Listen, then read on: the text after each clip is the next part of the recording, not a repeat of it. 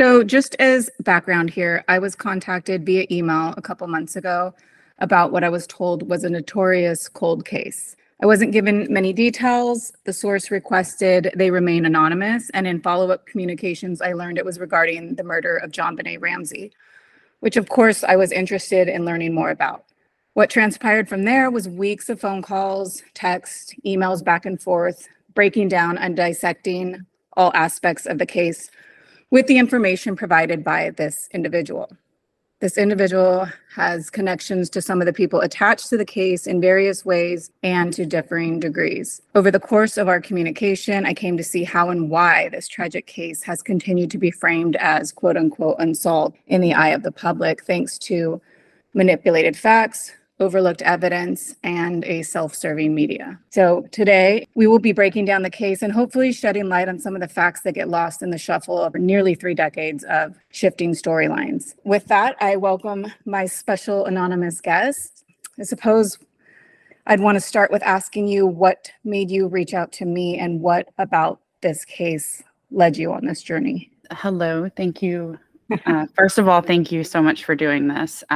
It is such a generous and incredible opportunity that you have given me, and I am very happy to be here. So thank you. For me, I have been interested in this case probably like a good majority of the public has been since the get-go when the murder first occurred. I was younger then, but I remember just something feeling off about the murder, and being at a younger age, I couldn't exactly put my finger on it, but over time I still kind of would read news articles and watch documentaries, and it always piqued my interest. Fast forward to 2016, in September of that year, the CBS documentary came out, and it was based on former lead investigator James Kohler's book, Foreign Faction. I was completely blown away by the evidence in the documentary, the research that the investigators did. It was incredible to me. And I remember seeing the book, and I wanted to know more about it. So I got the book, I read it, and I was even more blown away by all of the mountains and mountains of evidence that were in the book. I just became fascinated with the case. I, at that point, decided that I wanted to have more in-depth conversations with people. So I joined chat rooms, discussion groups for this small community of people who have been researching the case for decades. During the course of that time, I was fortunate enough to forge friendships with people, some of the most brilliant minds that I've ever had the opportunity of meeting with.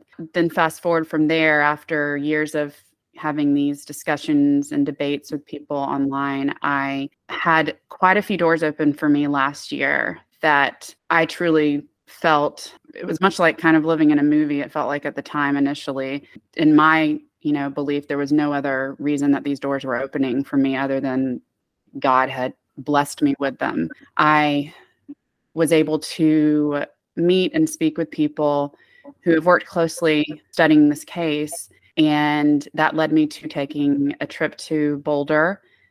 I was able to meet with people in person and really have eye-opening conversations with people who, some who knew the Ramseys and some who just knew this case very, very well. At that point, I decided that I wanted to do something more.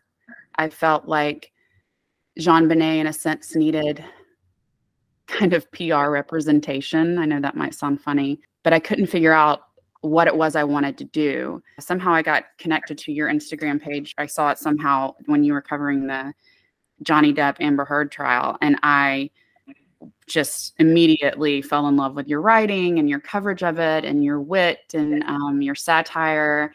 But most of all, and most importantly, it was your search for truth with the case. And I deeply admire that. And I thought, I'm going to reach out to her. And I felt like I was throwing a very, very long Hail Mary.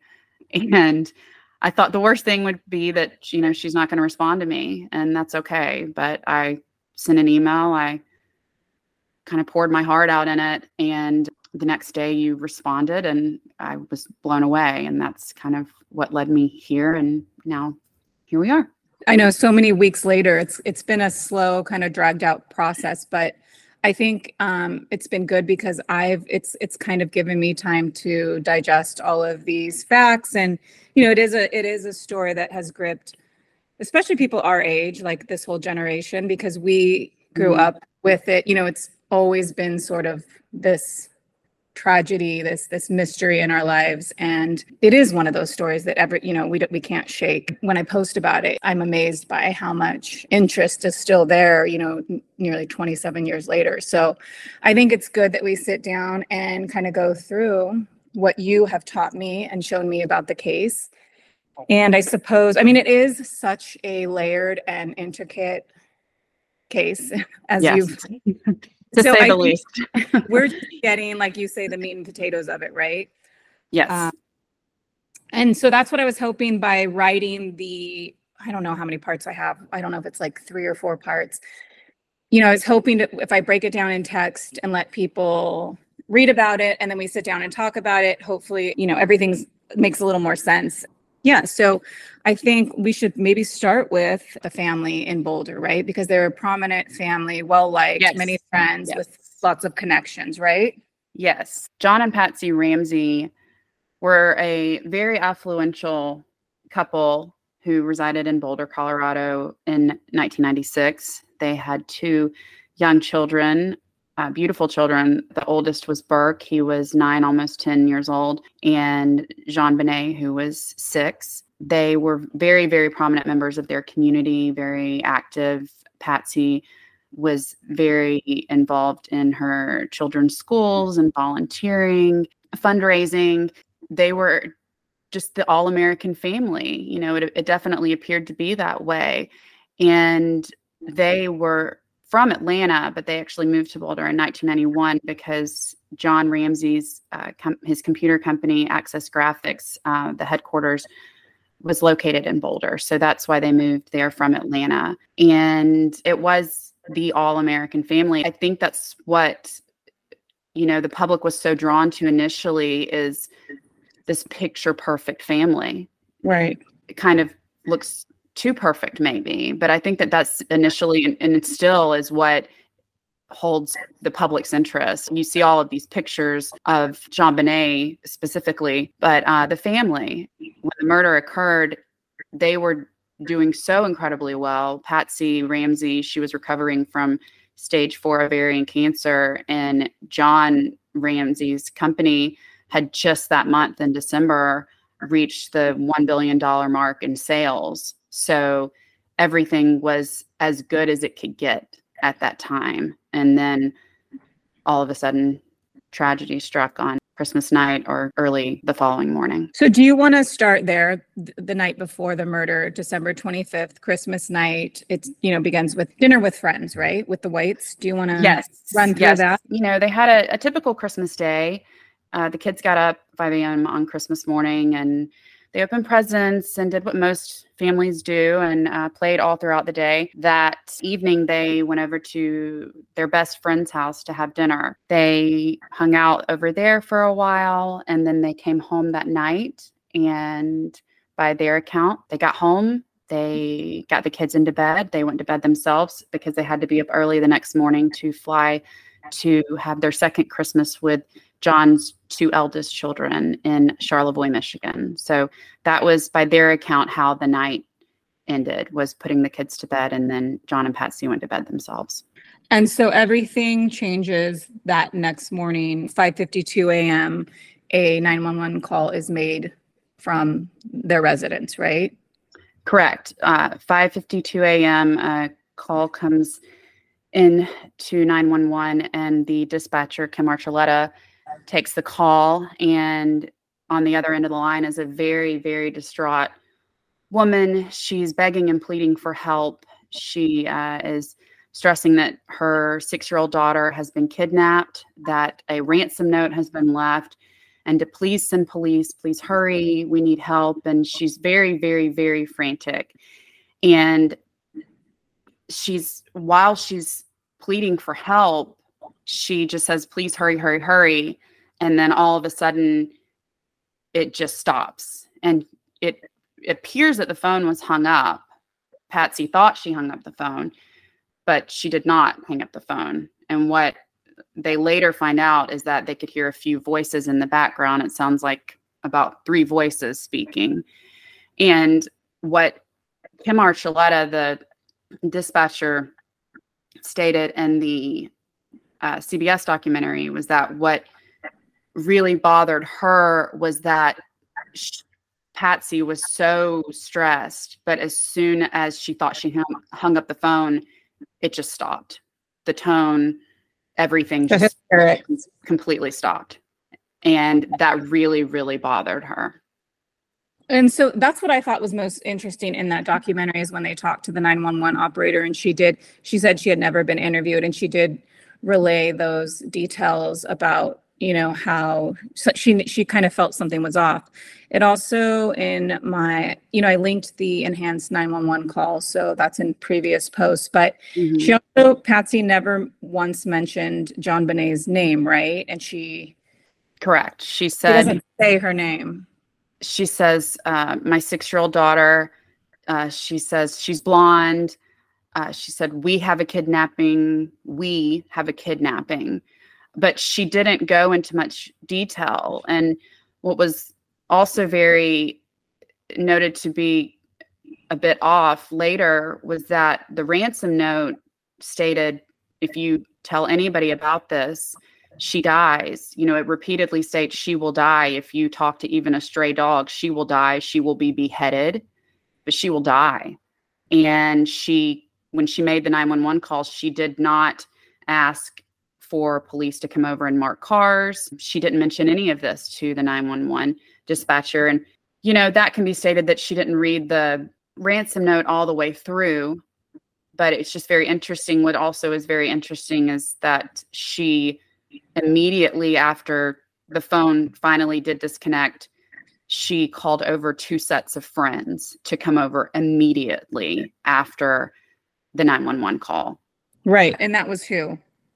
That was their friends, the Whites. Those were their best friends that they stayed for dinner the previous night, and the Fernies. So those were the two friends that came over. The 911 call was placed at 5:52 a.m. that morning. After the police arrived, which was only a few minutes after the 911 call was placed, the friends arrived, both sets of friends arrived around 6:30 a.m. Okay, and so they had just been with the Whites just hours before this. Correct, yes. And so as far as the ransom note, which Patsy claims she found on the stairwell, right? Coming down the stairs, yes. Or the spiral staircase. Spiral staircase we see in the photos. It's a rambling 373-word instructional from an individual representing a small foreign faction. Correct. And in it, they're demanding, you know, an odd sum. It's $118,000 written on a pad from the Ramsey house. Yes. So that alone, just those details right there are very peculiar, right? Suggesting that a killer sat in the home in the early hours of the morning on Christmas after brutally murdering this child in the basement and draft this lengthy note using a pen from the residence. It's just, the whole thing is so weird. Well, it was definitely a red herring. I mean, it was staged. It was later determined by police and investigators that it was definitely meant to mislead the police. Patsy claimed that she came down the spiral staircase after she initially stated that she woke up that morning.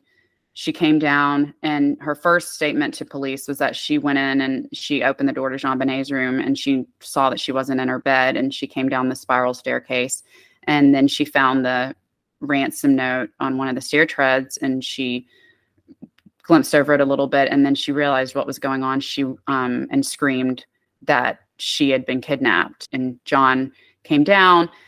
She later changed her story, saying that she first went down, found the ransom note, and then rushed up to JonBenet's room and opened the door, and she wasn't there. So yes, the ransom note was very odd. It's the biggest piece of physical evidence that there is, and it definitely was staged.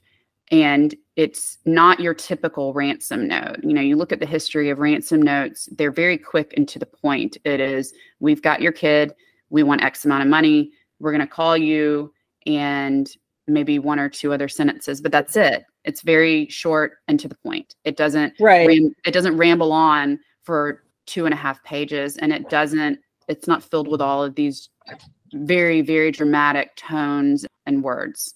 Well, and there's other weird aspects to it too, like some maternal inflections in the language, intentional, what appear to be intentional misspellings. And then what's really weird to me, and I didn't know this until talking to you, was the lines that matched popular movie references, right? So yes, they, after investigators looked at it, they started noticing that what appeared to be phrases used in movies, and such as Ransom, Dirty Harry, and Speed.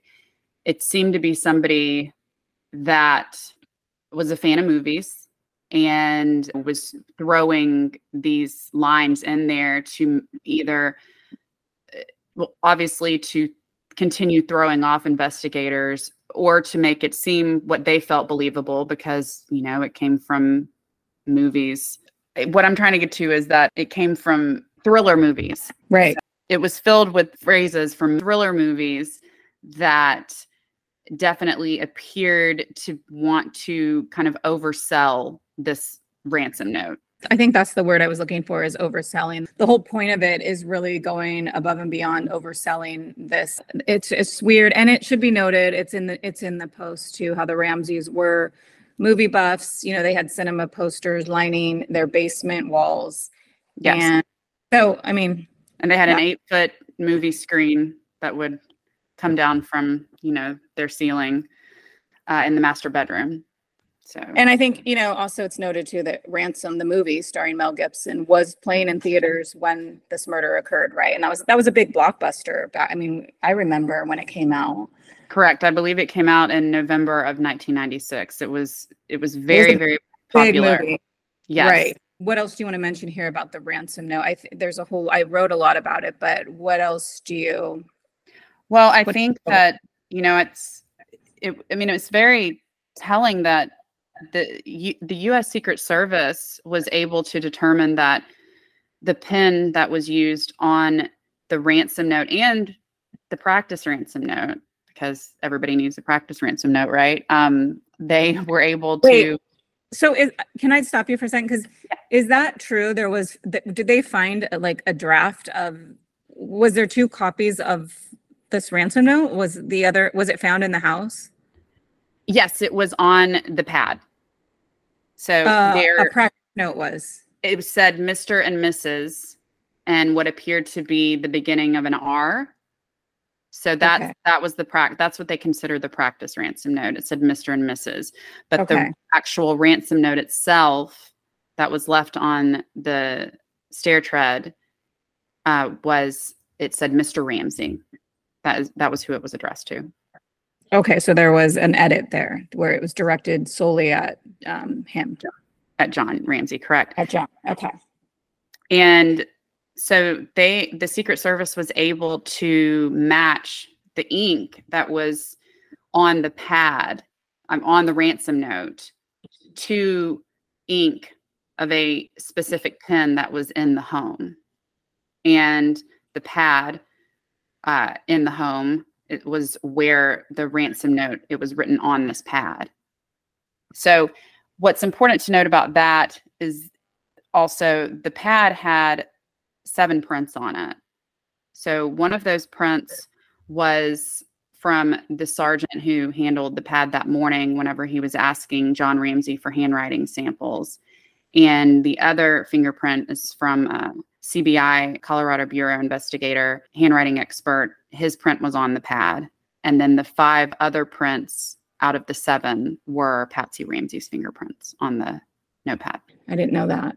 Okay, so the police show up. They are going over what they have, and they're assuming that their daughter's missing, right? They don't. Yes. I don't know if they check the house or what, but they just are standing around this out, thinking that she is missing or has been kidnapped, right? Which correct. They were 100% under the assumption that they were dealing with a kidnapping. That's what they thought. Right. Correct. Now, one of the first officers there, he did feel, you know, kind of like his spidey senses and felt something was off. But still, they were treating this as a legitimate kidnapping. They did search the house. Unfortunately, the wine cellar was not open. There was a block that would spin around at the top that would keep it from opening if you tried to pull it forward. You know, it was a door that you would not push open, but pull to open it.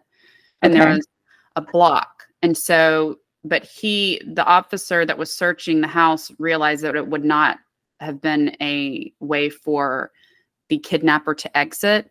So the room was not searched. But again, they were treating this as a kidnapping. They did search the rest of the home. They did not find anything suspicious. They did not find any forced break-in. They didn't see any footprints outside, but they still treated it as legitimate. They obviously wanted to exhaust every effort that they could in handling and resolving the kidnapping. And I did, you know, you're the one who reminded me about the Anne Louise Bardach article in 1997 in Vanity Fair. She breaks down this whole, I mean, it's like brilliant reporting. So I kind of wove that into the pieces because I just feel like no one has done a better job of her than describing the entire, you know, scenario. Because you're referring to Officer, is it Richard French? Rick French, yes, correct. This detail really stood out for me. It's just kind of so easy to imagine this. This is before they have found JonBenet. It says French told colleagues that he had been struck by how differently the two parents were reacting. While John Ramsey, cool and collected, explained the sequence of events to him, Patsy Ramsey sat in an overstuffed chair in the sun, sobbing. Something seemed odd to French, and later he would recall how the grieving mother's eyes stayed riveted on him. He remembered her gaze and her awkward attempt to conceal it, peering at him through splayed fingers held over her eyes. Mm-hmm. And then it goes into, 7 hours later, the strangled, bludgeoned body of the child was storage room in the basement. So 7 hours later, they go down and search. Somebody suggests that they go search the house, and it's John Ramsey who finds her. Is that right? Correct. After the friends arrived that morning, the detective, Linda Arndt, shows up at the scene, and she is there speaking to both of the parents. They set up to trace the calls in the den for the kidnapper to call between 8 and 10 a.m., which is what the note said they would call between this particular window of time. And the deadline comes, and what is very odd is that neither John nor Patsy say anything. They don't address that the 10 o'clock deadline time has passed, which is very, very odd. And not long after this happens, this is about roughly, I want to say 10:40 a.m. to 12 o'clock p.m., John Ramsey goes out of pocket and he's not accounted for. It's later stated that he said that he was checking his mail. That's never been proven, but we don't know definitively where he was during that window of time. He does finally show up roughly around 12 o'clock, and he seems a bit more anxious. He seemed very cool and level-headed that morning.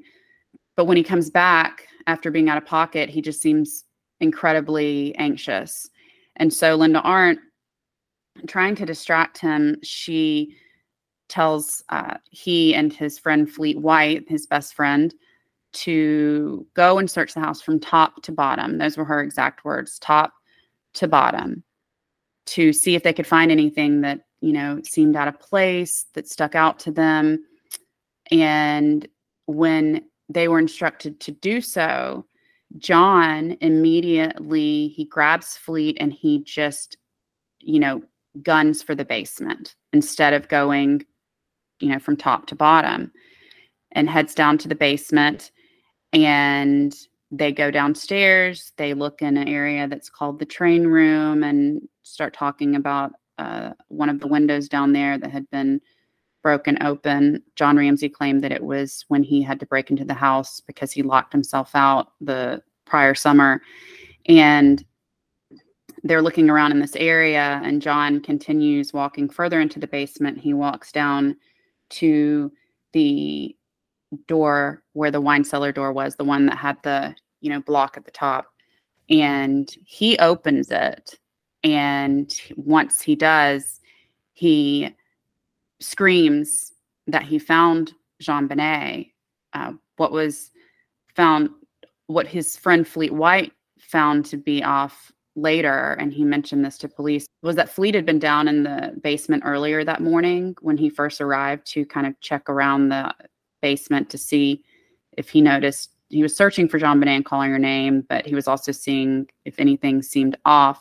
And he himself did go and check the wine cellar, and he couldn't find the light switch. And he noted that it was just incredibly dark. He couldn't make out anything, and he couldn't find the light switch, so he just closed the door.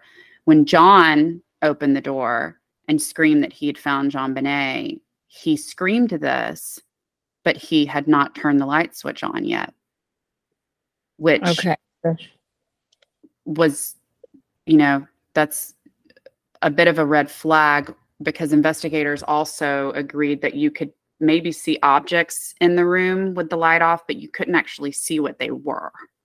And his friend had already been down there and checked that area and couldn't see anything in that lighting, right?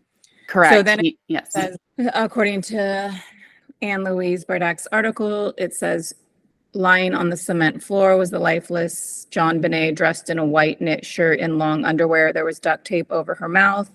A garrote made of white cord and a broken artist's paintbrush handle was around her throat, and there was a cord around her right wrist. The body was covered with a white blanket. Nearby was her red pageant nightgown, described by a relative as her favorite possession.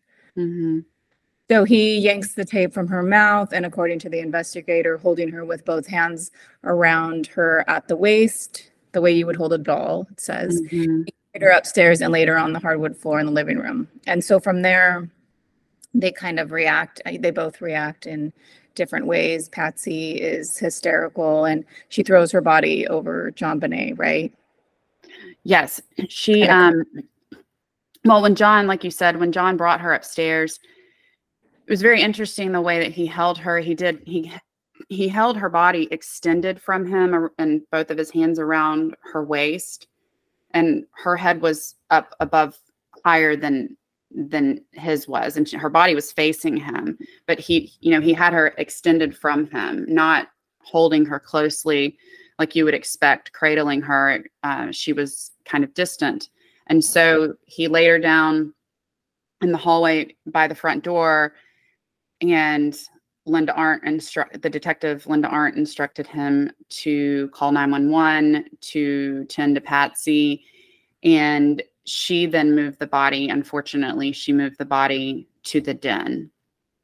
And John comes back into the den, and he appears to lay and moan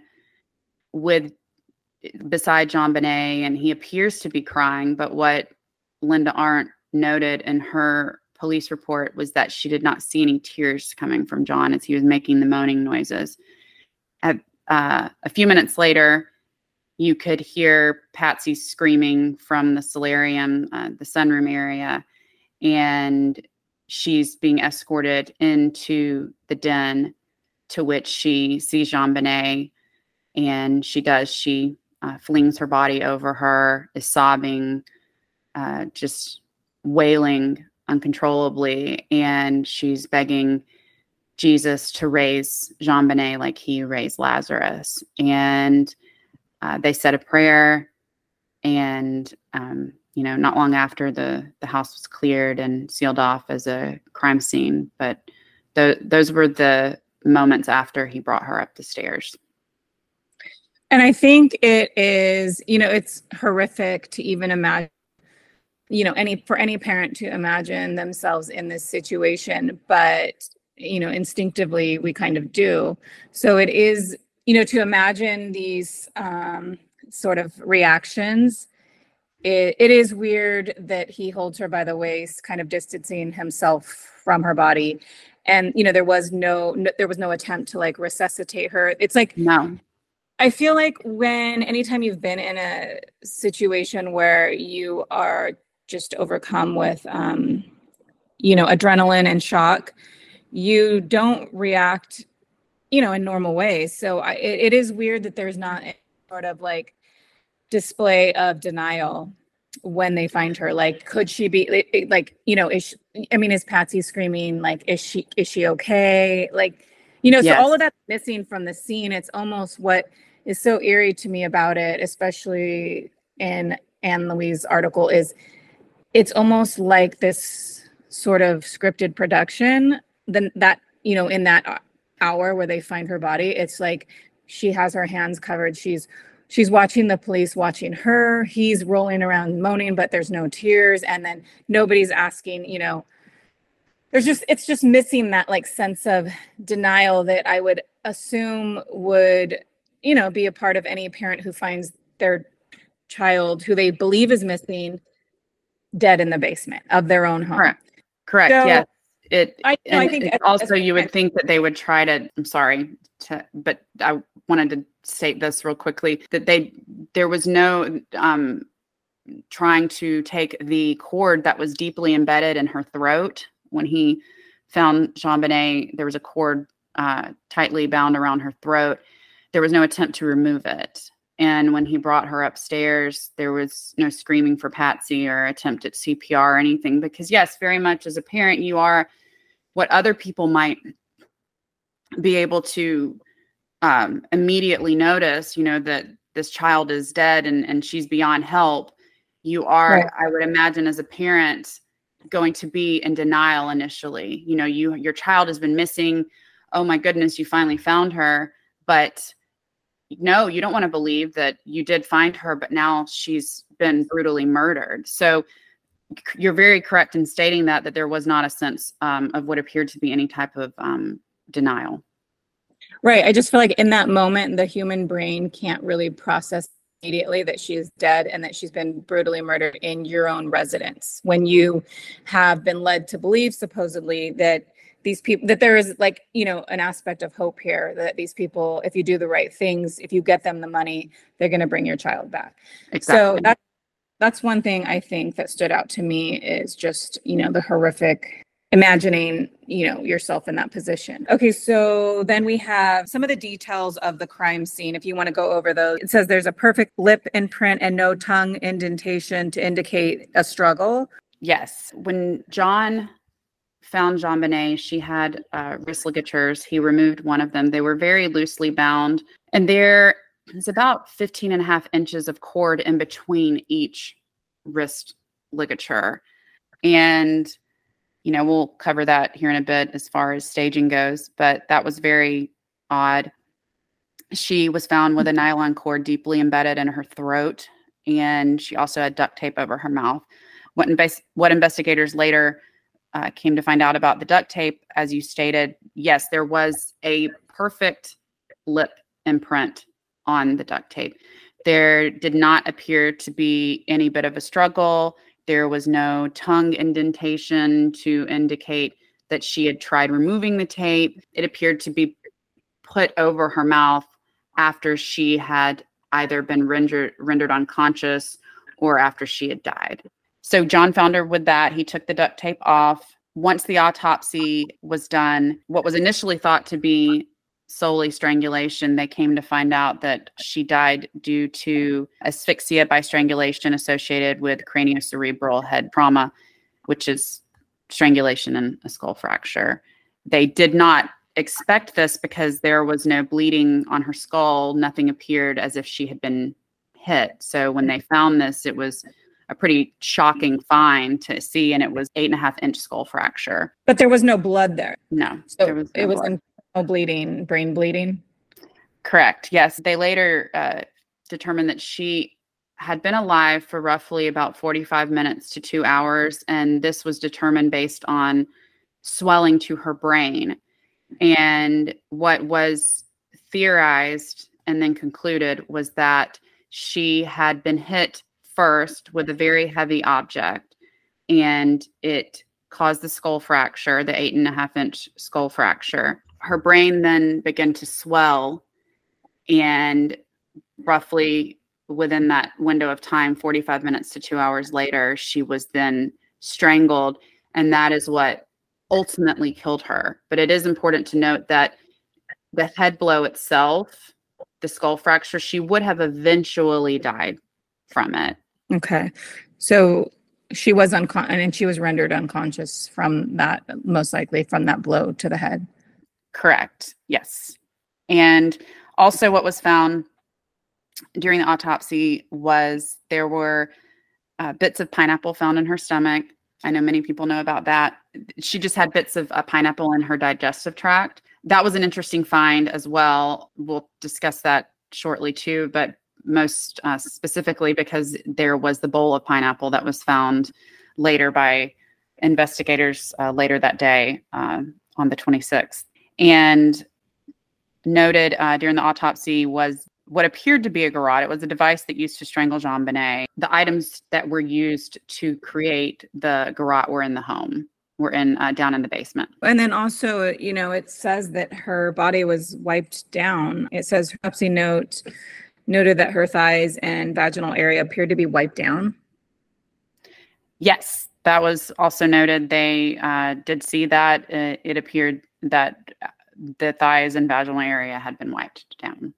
So that, you know, again, points to staging and cover up of a homicide.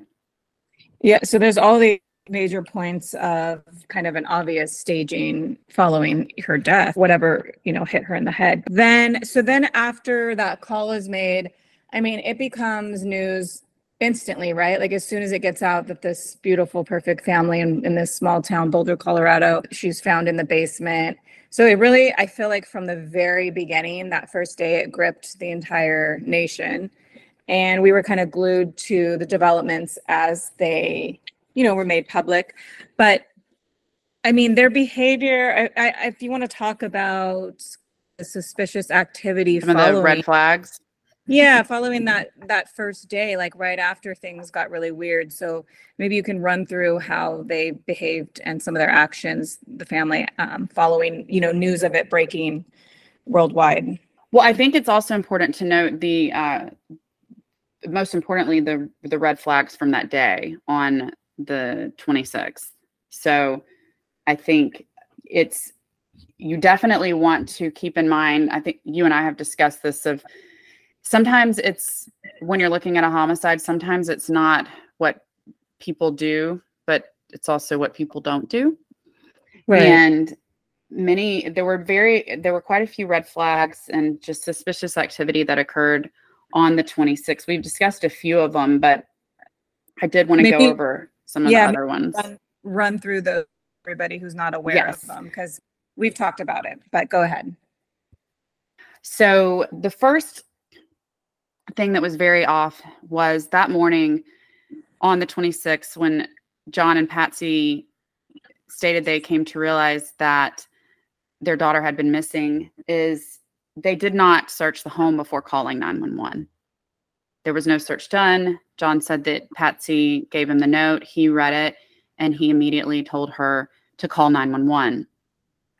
Also, another red flag is that they stated that they went to go and check on Burke, and this is stated in their own book, that they went to his bedroom and stood in the doorway. They saw that he was in his bed. They did not wake him. They did not check to see if he was alive. They just stood in his doorway, and they thought best not to disturb him. And they let him stay there. After they had not searched the house, there was no way of knowing if the supposed kidnapper was in the home. And they didn't keep him by his side. And I think that many parents would say that, you know, if you find one of your children missing, the first thing that you're going to do if you have other children is check on them and keep them by your side to protect them. It's just instinct of what any parent would do. They, that morning, decided to let Burke leave the home and go and stay at one of their friends' houses. And They did this where they let him go and stay where there would not be any police protection. The Ramseys had police officers on site, but they said that they felt it would be best if he left the home. And whenever one of the police officers that morning tried to interview Burke before leaving the home, John intervened and said that, you know, he didn't hear anything. He had slept through the entire night and that he didn't know anything at all. So those were just a few interesting things as far as red flags go for your other child being in the home and wanting to protect them. And the Ramseys did not appear to want to do that. They wanted to have him go elsewhere, and they didn't keep them close beside them. I was going to say, again, as a parent, you can't help but put yourself in that situation. Again, that is just such an unnatural reaction to, like, not be terrified that your other child is also potentially in danger. Exactly. And I mean, another important thing to note is that JonBenet had slept in Burke's bedroom. They had two twin beds in their room, and she had slept in his room on Christmas Eve. So, you know, how did the parents know that, you know, maybe she went to go and sleep in there on Christmas night? She could have. And how did Burke, did Burke see anything? Did Burke hear anything? But they didn't wake him up. You would think that they would want to wake him and say, hey, did you hear anything? Did you see anything? And keep him close by them, but they did not do that. And this was a very large home. You know, this is it's almost 7,000 square feet. So this intruder could have been, if they were still in the home, they could have been hiding anywhere. They could have been hiding in his room, but they felt that it was best to leave him there at the time, and then later that it was best to have him go to a home that did not have police presence.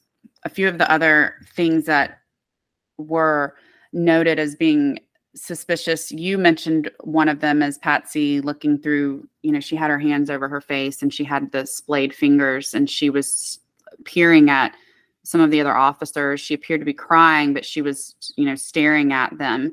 And that threw a few of the investigators that were there that day. And it just seemed very suspicious. To me, the biggest red flag, which we have discussed is, and you noted this in one of your writings, was that John Ramsey, 35 minutes after finding his daughter's dead body, was on the phone trying to get his pilot to get his plane ready so that he could fly from Boulder to Atlanta, fly he and his family out of state after just finding his daughter's dead body and leaving her body. That, again, goes back to the denial that we discussed. It's just incredibly telling and what appears to be an unnatural reaction to just finding your daughter brutally murdered to try and leave the state immediately. Right. Very, very weird. So after this, so there's all these major red flags within the first few hours and the 24-hour time frame from the time that they get the ransom note to, you know, the following morning, where it's like across every news outlet. But then, you know, in the days and weeks after, there's also some very suspicious behavior, right? Lawyering up right after the murder. And yeah, do you want to run through how they behaved in those following days and weeks? Yeah, so it's pretty much immediate that they lawyered up. John Ramsey had his corporate attorney on hand the evening of the 26th, and this was also his friend. He is the one who advised John to seek counsel from day one. And by the 28th of December, so 2 days after the murder, the Ramseys had already hired their attorneys formally. It was Fleet White, the best friend who the Ramseys had spent Christmas evening with, and were there with them the morning of the murder. They informed police that Mike Bynum, John's corporate attorney, had called Fleet White only hours after JonBenet's body had been found. He called them asking them if they were okay and kind of getting his account of what occurred that morning. And then the following day on the 27th, Fleet White was again interviewed by a three-person team of investigators representing the Ramseys.